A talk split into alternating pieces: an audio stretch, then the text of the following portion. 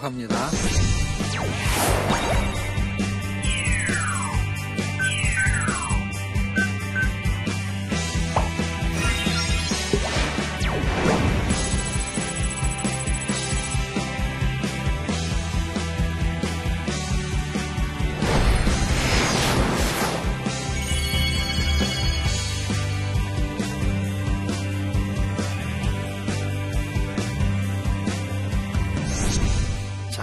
어떻게 성경을 어, 잘 통독할 수 있을까요? 예, 이렇게 예, 하면 도움이 될 것 같아요. 일단 아, 성경 통독을 하려면 성경 통독하는 그 자신의 그 특성을 이해해야 되고요. 또 하나는 성경의 특성을 이해해야 돼요. 자, 일단 가장 쉬운 거 음, 우리 사람의 특성이 있어요. 그런데 사람도 다 개개인의 특성이 달라요. 그래서 사람들이 어떻게 하면 성경 통독을 잘할까 할 때 선택을 할 때 어떻게 할 때 이 방법론에서 굉장히 아, 문제가 제기됩니다. 그런데 방법론은 그렇게 중요하지가 않아요. 자, 성경을 정독해야 될까? 아니면은 속독을 해야 될까? 아니면 다독해야 될까? 할 때 어떤 방식인지 상관이 없어요. 왜냐하면 개인적인 특성에 따라서 편히 자기가 잘하는 걸 하시면 돼요. 다시 말하면 성경을 통독해서 그걸 습득하는 그 방법이 속독이나 다독이나 정독에 의해서 좌우되지 않기 때문에 그렇습니다. 그래서 여러분이 편한 걸 선택하시면 돼요. 그리고 여러분이 가장 잘하는 걸 선택한다고 해서 성경이 잘 깨달아지는 건 아니에요. 왜냐하면 아, 성경의 특성 때문에 그렇습니다. 성경의 특성은 주체가 성경한테 있어요. 처음에는 사람한테 있다고 생각하기 때문에 어, 내가 성경 읽는 거지. 그런데 성경이 주체가 된다는 의미는 뭐냐면 깨닫는 주체가 성경한테 있어요. 사람한테 없어요. 그왜 없냐면 성경의 말씀을 믿지 못하는 사람의 특성이 있는데 그 특성이 죄의 특성이에요. 죄 때문에 이게 안 믿어져요. 그런데 주체가 성경에 있다는 건 뭐냐면 성경은 어떤 특성을 갖고 있냐면 믿음을 주는 하나님의 은혜의 특성을 갖고 있어요. 이게 다릅니다. 그러면 편하게 선택을 하시면 돼요. 어떤 방법을 선택할지보다 더 중요한 거는 성경의 특성, 나의 특성. 더 중요한 거는 성경의 특성을 이해하면 될 것입니다. 왜냐하면 성경 읽기는 어떤 방식보다 성경의 특징만 이해하게 되면 굉장히 가능성이 있습니다. 주체가 어디라는 거를 먼저 이해하면 되는데요. 제가 예를 하나 들게요. 사람이 술을 먹어요. 그런데 계속 먹어요. 그러면 뭐라고 하냐면 처음에는 사람이 술을 먹는데 시간이 지나면 술이 사람을 먹어요. 근데 술이 뭐 입이 달린 것도 아니잖아요. 그 의미가 이런 의미죠. 술이 사람을 취하게 만든다라는 거예요. 사람이 한 게 뭐가 있냐면요. 먹는 것밖에 없어요. 그런데 취해요. 뭐 때문에? 술의 효력 때문에 그렇습니다. 물을 아무리 많이 먹어도 취하지 않아요. 왜냐하면 물은 사람을 취하게 하는 효력이 없기 때문에 그렇습니다. 그러면 먹는 건 사람이 먹어요. 그러니까 주체가 사람이에요.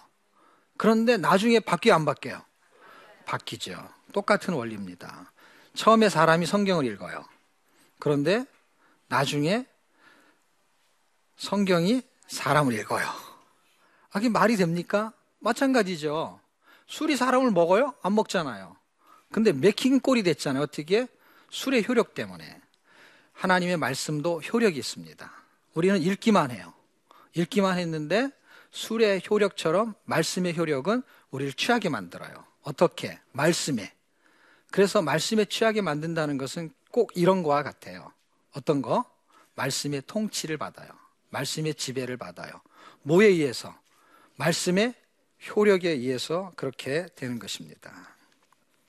자, 그러면 우리가 말씀을 취하도록 읽게 된다면 말씀의 효력에 의해서 우리는 말씀의 지배를 받게 돼요. 그런데 읽는 방식이 또 있을 거 아니에요? 정독, 속도 이거는 어떤 방식보다는 어떤 패턴을 말하는 거고요. 그럼 어떻게 읽어야 됩니까? 성경을 술을 마시는 방법이 있고 차를 마시는 예의가 있듯이 성경을 읽는 방법의 다양성이 있습니다. 어떻게 읽으면 좋냐면 성경은 전체적으로 반복적으로 읽어야 됩니다. 성경은 구약과 신약이 66권으로 되어 있습니다. 그럼 어떤 식으로 읽으면 좋습니까? 예를 하나 드릴게요. 여러분 혹시 소고, 소고기국 먹어본 적 있어요? 예, 소고기 국밥. 그런데 제가 옛날에 어렸을 때 부모님이 저한테 심부름을 시켰어요. 어떤 심부름을 시켰냐면 소고기 한 근 사와. 그런데 국거리용으로 사와 이렇게요. 그래서 국거리용으로 사오면 안다는 거예요. 정육점 주인이 덩어리로 썰어준대요. 한근 덩어리로. 자, 실험을 만약에 해본다면 똑같은 냄비와 똑같은 불의 세기에다가 똑같은 양의 물을 붓고 소고기 한 근을 한쪽에는 덩어리를 집어넣고요. 한쪽은 어차피 다 국이 끓으면 잘게 썰어가지고 고명처럼 얹어주잖아요. 그러면 아예 처음부터 썰어. 썰어서 국을 끓여요. 그리고 두 개의 맛을 보면 잘게 썰은 것보다 덩어리로 삶은 게 훨씬 맛있대요. 그래서 덩어리로 삶아요. 그 무슨 얘기예요? 성경을 한 권 읽을 때 한 번에 읽어야 덩어리째 먹는 느낌이 듭니다. 성경은 한 권을 통으로 읽는 거예요. 김장한 김치를요, 포기를 50포기, 100포기 이렇게 한꺼번에 통에 담아 저장할 수 있어요. 그런데 포기 수가 많은 것이 훨씬 깊은 맛이 나온다고 합니다. 실제로. 그러면 성경을 읽을 때도 방법이 한 권을 통으로 읽는 것입니다. 그런데 이걸 반복적으로 읽는 것이 굉장히 유익한데 이 반복이라는 건 한 권을 한 번에 읽었는데 그걸 또 읽는 거예요. 이걸 반복이라고 하죠. 여러분 혹시 사골 드셔보셨어요? 사골. 뼈를 확 과요. 한 번 끓였어요. 그리고 두 번 끓여요. 세 번도 끓이죠.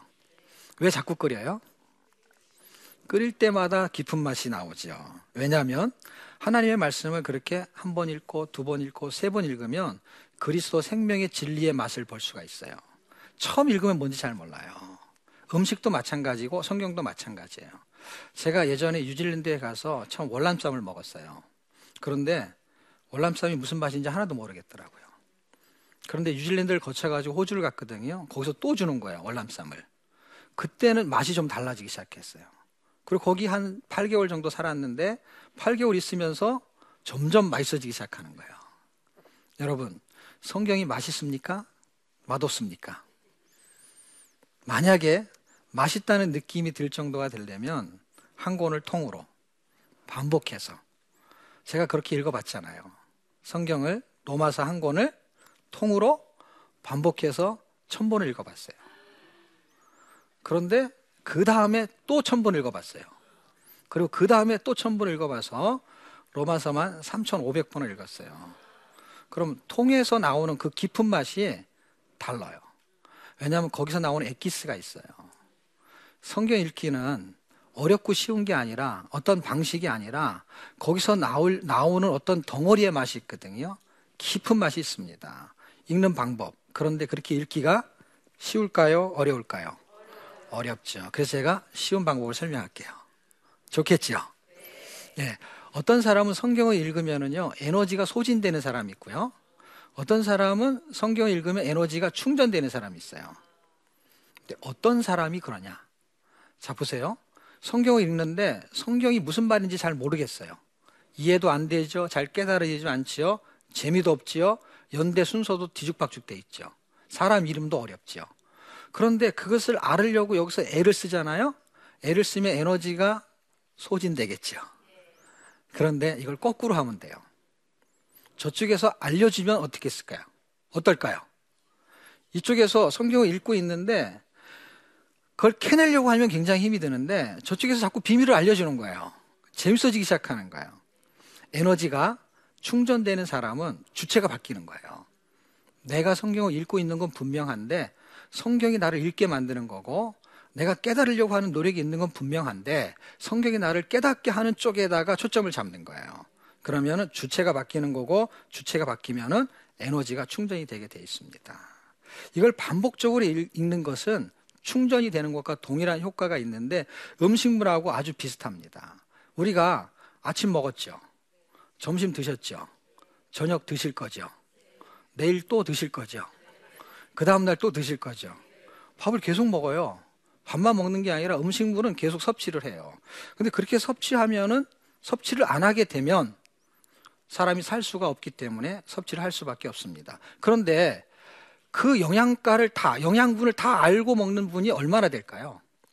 여러분이 여태까지 드셨던 거, 앞으로 드실 거, 그 내용물에 대한 영양가가 있을 거 아니에요? 그 영양가를 다 알고 먹지는 않아요. 만약에 모르고 먹는다고 가정해도 그 영양가는 내 안에서 발휘가 될까요? 안 될까요? 발휘가 되죠. 우리가 성경을 읽는데 성경이 어떤 에너지가 있는지를 잘 모르고 읽을 수 있습니다. 왜? 무슨 말인지 모르니까요. 그런데 그걸 읽어야 돼요. 근데 읽는데 내용이 뭔지 몰라요. 그럼 여러분이 밥 드실 때 정말 영양가가 이게 비타민 C가 얼마나 있고 비타민 D가 얼마나 있고 이걸 모르는데도 막 드시잖아요. 그런데 성경도 몰라도 괜찮아요. 왜냐하면 드시게 되면 성경에는 분명히 우리가 몰라도 영양가가 있어요. 예수를 만나고 믿으면 구원이 발생하고 그리고 그분이 믿어지면 구원의 삶을 살 수 있는 하나님의 은혜가 흐른다는 것을. 그럼 성경은 내용을 모르고도 읽게 되면 반드시 흐력을 발생하는데 음식물처럼 똑같이 음식을 먹으면 살이 되고 피가 되고 나머지는 배설이 돼요. 그러면 하나님의 말씀도 먹으면 그리스도의 살과 피가 되는데 어떻게 그리스도의 형상으로 모자이크 되는 것입니다. 여러분 자동차 기름을 넣죠. 기름 안 넣으면 어떻게 돼요? 안 가죠. 여러분 핸드폰 배터리에 충전하죠.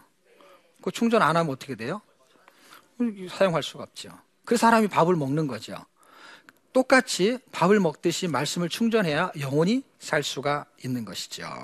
자, 그러면 어, 이렇게 반복해서 읽는 내용들을 통해서 어, 이거를 견뎌내는 거죠. 어떻게 견뎌내냐면 이게 읽는 것도 힘이 들잖아요. 이게 견디는 거거든요. 말씀을 읽는 것을 받아내는 거거든요. 제가 옛날에 드라마를 하나 본 적이 있는데 제목이 상속자예요. 혹시 보신 분 있어요? 부제가 하나 달렸는데 부제가 뭐냐면 왕관을 쓰려는 자, 그 무게를 견뎌라. 상속을 받는데 이게 너무너무 큰 거예요. 너무 크다 보니까 이거를 견뎌내야 되는 거예요. 무게를 이겨내야 되는 거예요. 하나님의 말씀이 얼마나 중요하고 높고 크면 이게 엄청난 무게감이 있는 거예요. 히브리서를 읽어보니까 사생자는 하나님의 훈계, 훈련, 징계가 없는 자가 사생자라는 거예요. 그럼 상속자는 훈계가 있는 거고, 징계가 있는 거고, 훈련이 있는 거예요. 어떤 거? 말씀에 대한 훈련. 말씀을 받아내는 필요성을 가져야 되는데 그 말씀을 어떻게 받아내야 되냐? 하나님의 약속을 믿는 자가 말씀의 무게를 견뎌내는 거죠. 그 사람이 기도를 해요. 왜? 하나님의 일하심을 믿는 자가 기도의 무게를 견뎌내요. 성경은 감사하세요. 이렇게 말해요. 근데 불평하고 싶어요. 그런데 감사를 하는 사람이 어떤 사람인가 봤더니 하나님의 선하심을 아는 자가 감사하는 거죠. 왜? 하나님이 잘해 주실 것을 믿기 때문에 그렇습니다.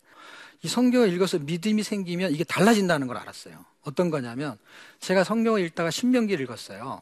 신명기 4장 10절쯤 읽으니까 하나님이 모세를 통해서 사람들을 다 모으라는 거예요. 그래서 여러분들이 이렇게 모아졌잖아요. 그래가지고 하는 말씀이 뭐냐면 내가 세상 사는 동안에 이 사람들한테 할 얘기가 있다. 그게 뭡니까? 그랬더니 세상 사는 동안에 나 경외함을 배우게 할 것이다. 하나님 경외하는 게 인생의 목적이라는 거예요.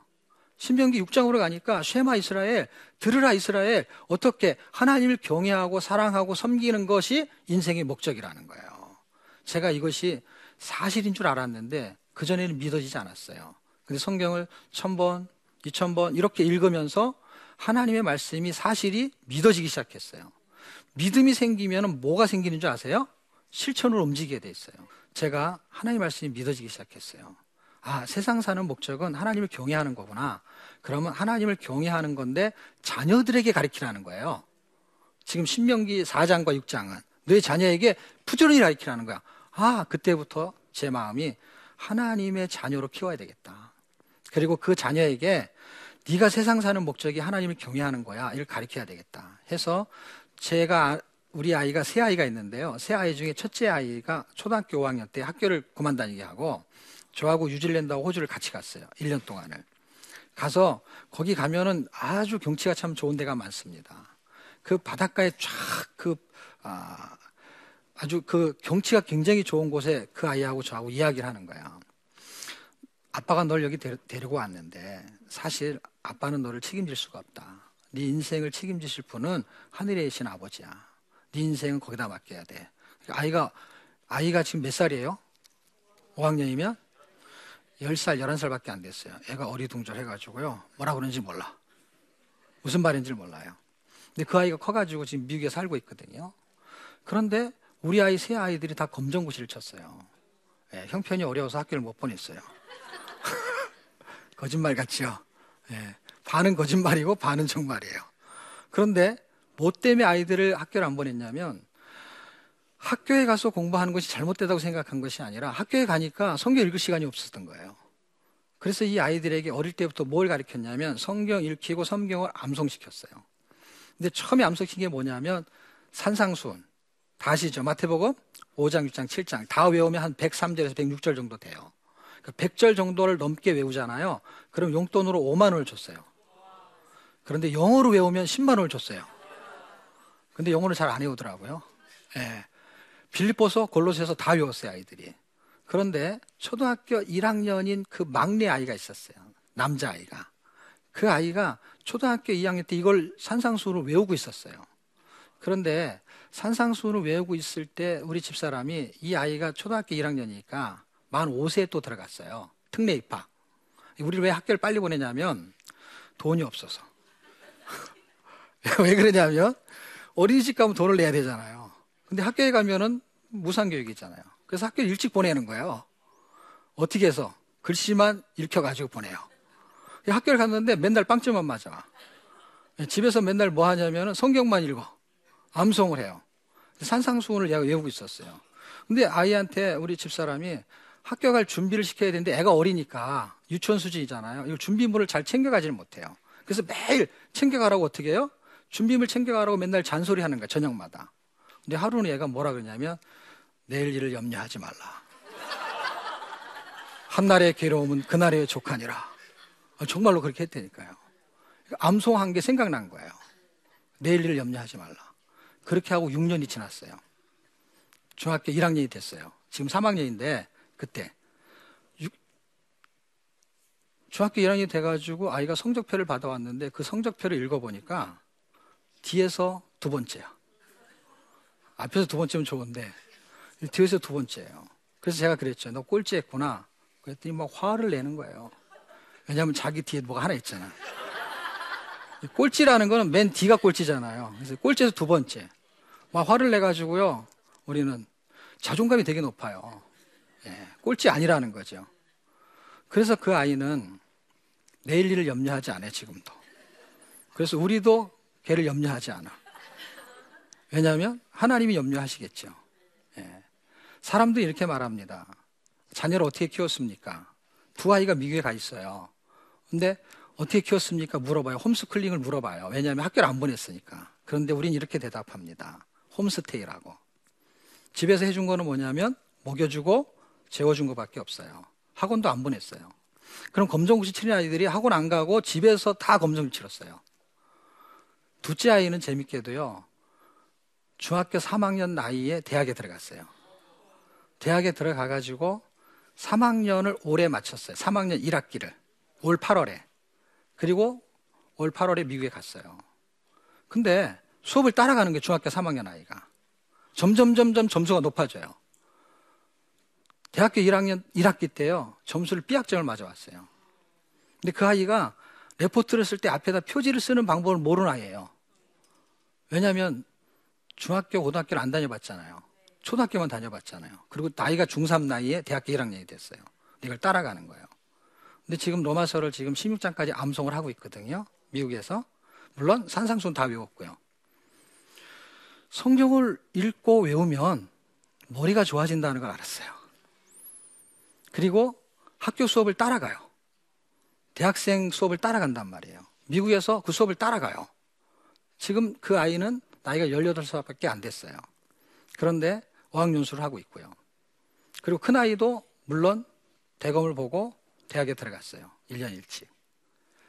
제가 하나님이 저에게 믿음을 준 거를 실천을 해보니까 하나님은 더 풍성하게 해줍니다. 우리는 어떻게 공부해서 실력이 훌륭합니까? 이렇게 물어보는데 홈, 홈스테이는요, 공부를 가리키는 게 아니잖아요.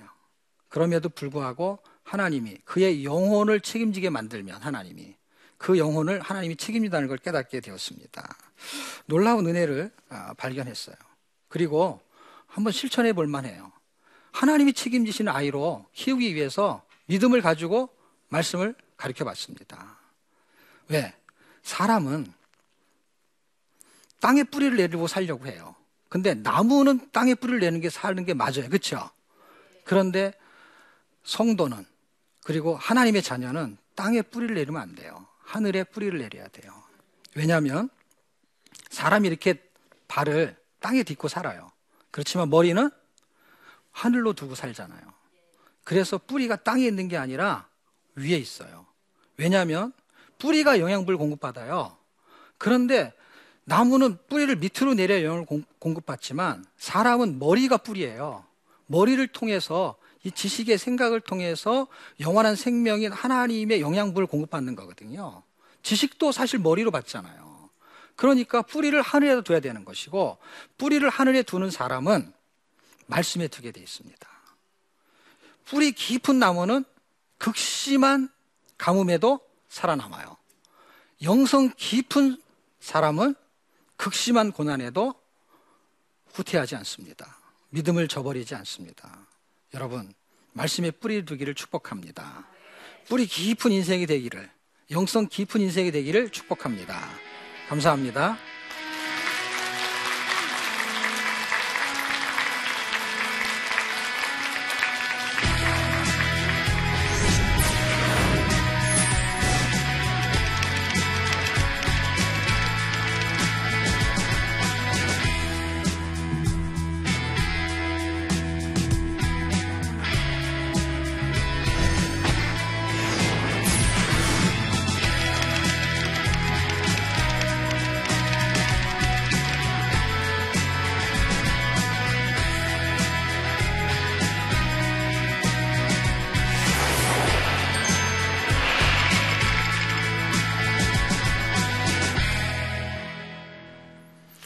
강연 듣고 아, 질문하실 거 있습니까? 예. 봉천동에서 온 한혜림이라고 합니다. 음, 성경을 읽다 보면 레위기는 항상 좀 어려워서 통독이 실패하게 되는데요. 잘 읽을 수 있는 팁이 있다면 좀 알려주세요.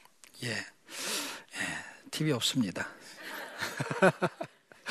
예, 잘 읽을 수 있는 팁은 아, 레위기 자체에다가만 신경을 쓰지 말고요. 레위기를 또 설명해 놓은 다른 책이 있어요. 예를 들면 히브리서 같은 책. 히브리서를 먼저 읽으면 조금 도움이 됩니다. 그래서 히브리서의 부분도 1장에서 아, 13장까지 다 읽을 필요가 없고요. 한 5장에서 한 10장 사이 이렇게 읽게 되면은 제사법에 대한 이야기를 해요. 그러니까 제사에 대한 기준을 이해하지 못하면 어려워요. 그러니까 제사에 대한 이해를 해야 되는데 중요한 키가 세 개 있어요. 그 세 개 있는 게 뭐냐면 제사를 지내는 거에 대한 3요소가 있어요. 뭐가 필요하냐면 성전이 있어야 되고요. 그 다음엔 제사장이 있어야 되고요. 재물이 있어야 돼요. 그 요세 가지의 원리를 잘 이해하게 되면 좀 쉽게 접근할 수가 있고요. 요 세 가지가 말해주는 의미가 뭔지를 알면 더 재밌거든요. 근데 레위기 자체에는 그 의미하는 바를 잘 설명하지 않아요. 근데 그 의미하는 바를 어디서 잘 설명하냐면 히브리서에서 설명을 해요. 히브리서가 레위기보다는 좀 쉽다고 생각할 수 있는데 이걸 두 개 동시에 보지 않으면 히브리서도 어려워요.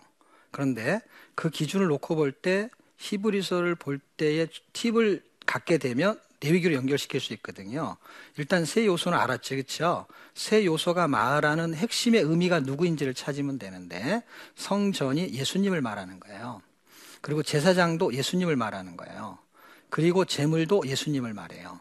그거에 대한 설명은 레위기는 안 해요. 그런데 히브리서가 해요. 그럼 제가 드리는 팁을 가지고 보면 보이게 돼 있어요. 왜냐하면 그렇게 설명하고 있기 때문에. 그런데 더 중요한 거는 그렇게 읽고 나면 그것이 진짜 의미하는 바가 뭔가 보면 성전이 나를 설명하고 있었던 거예요. 그러니까 너희가 하나님의 성전인지 알지 못하느냐. 그리고 우리를 제사장이라고 설명해요. 어떻게? 너희는 왕 같은 제사장이다. 그리고 세 번째, 재물이 필요하잖아요. 그 재물이 성전에 동물 제물이 예수님이라고 했는데 저하고 무슨 상관이에요? 우리하고 상관이 있어요. 왜냐하면 로마서 12장 1절을 보면은 우리가 산 제사라는 거예요. 산 제물이라는 거예요. 결국 레위기를 볼 수 있는 아주 중요한 팁은 히브리서를 통해서 그 제사의 3요소가 예수님이란 걸 발견하고 그 다음에는 우리가 예수님처럼 살아야 된다는 3요소가 우리에게 있다는 걸 발견한다면 아주 중요한 원리를 레위를 통해서 찾아낼 수 있을 것 같습니다. 예, 감사합니다. 예, 아까부터 술 얘기를 가끔 했는데요. 예, 그 술에 중독되면 술에 의해서 살게 되고요. 술로 망해요. 술 때문에 망하죠. 만약에 마약에 중독된다고 하면은요, 마약에 의해서 살게 되다가 마약 때문에 망하게 됩니다. 그런데 우리가 예수님에게 중독된다면 예수로 살다가 예수로 죽게 됩니다. 다시 말하면 예수로 중독되는 방법이 하나 있다면 말씀에 중독되는 것입니다. 저와 여러분이 한평생 사는 동안 말씀에 중독되시기를 주의 이름으로 축복합니다. 감사합니다.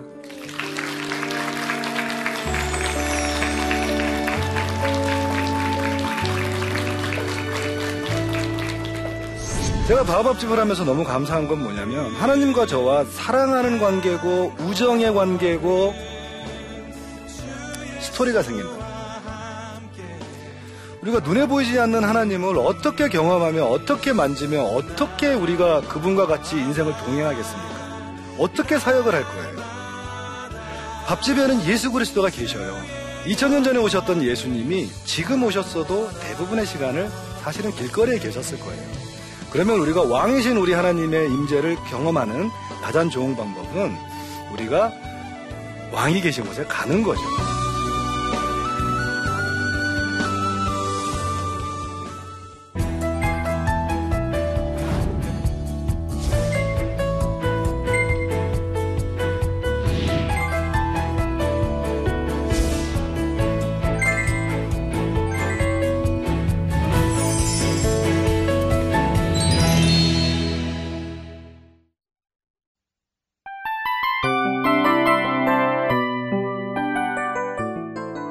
프로그램은 청취자 여러분의 소중한 후원으로 제작됩니다.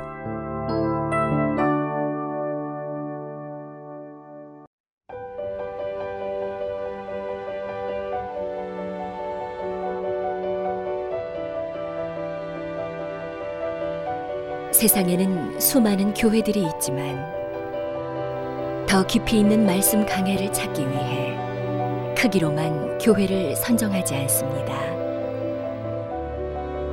보다 좋은 영적 콘텐츠를 더 많이 나누기 위해 방송비를 받지 않습니다. 1년 365일 복음만 전하고 싶어서 우리는 광고를 하지 않습니다. 온누리의 복음을 땅끝까지 CGN TV와 함께 땅끝 성교사가 되주세요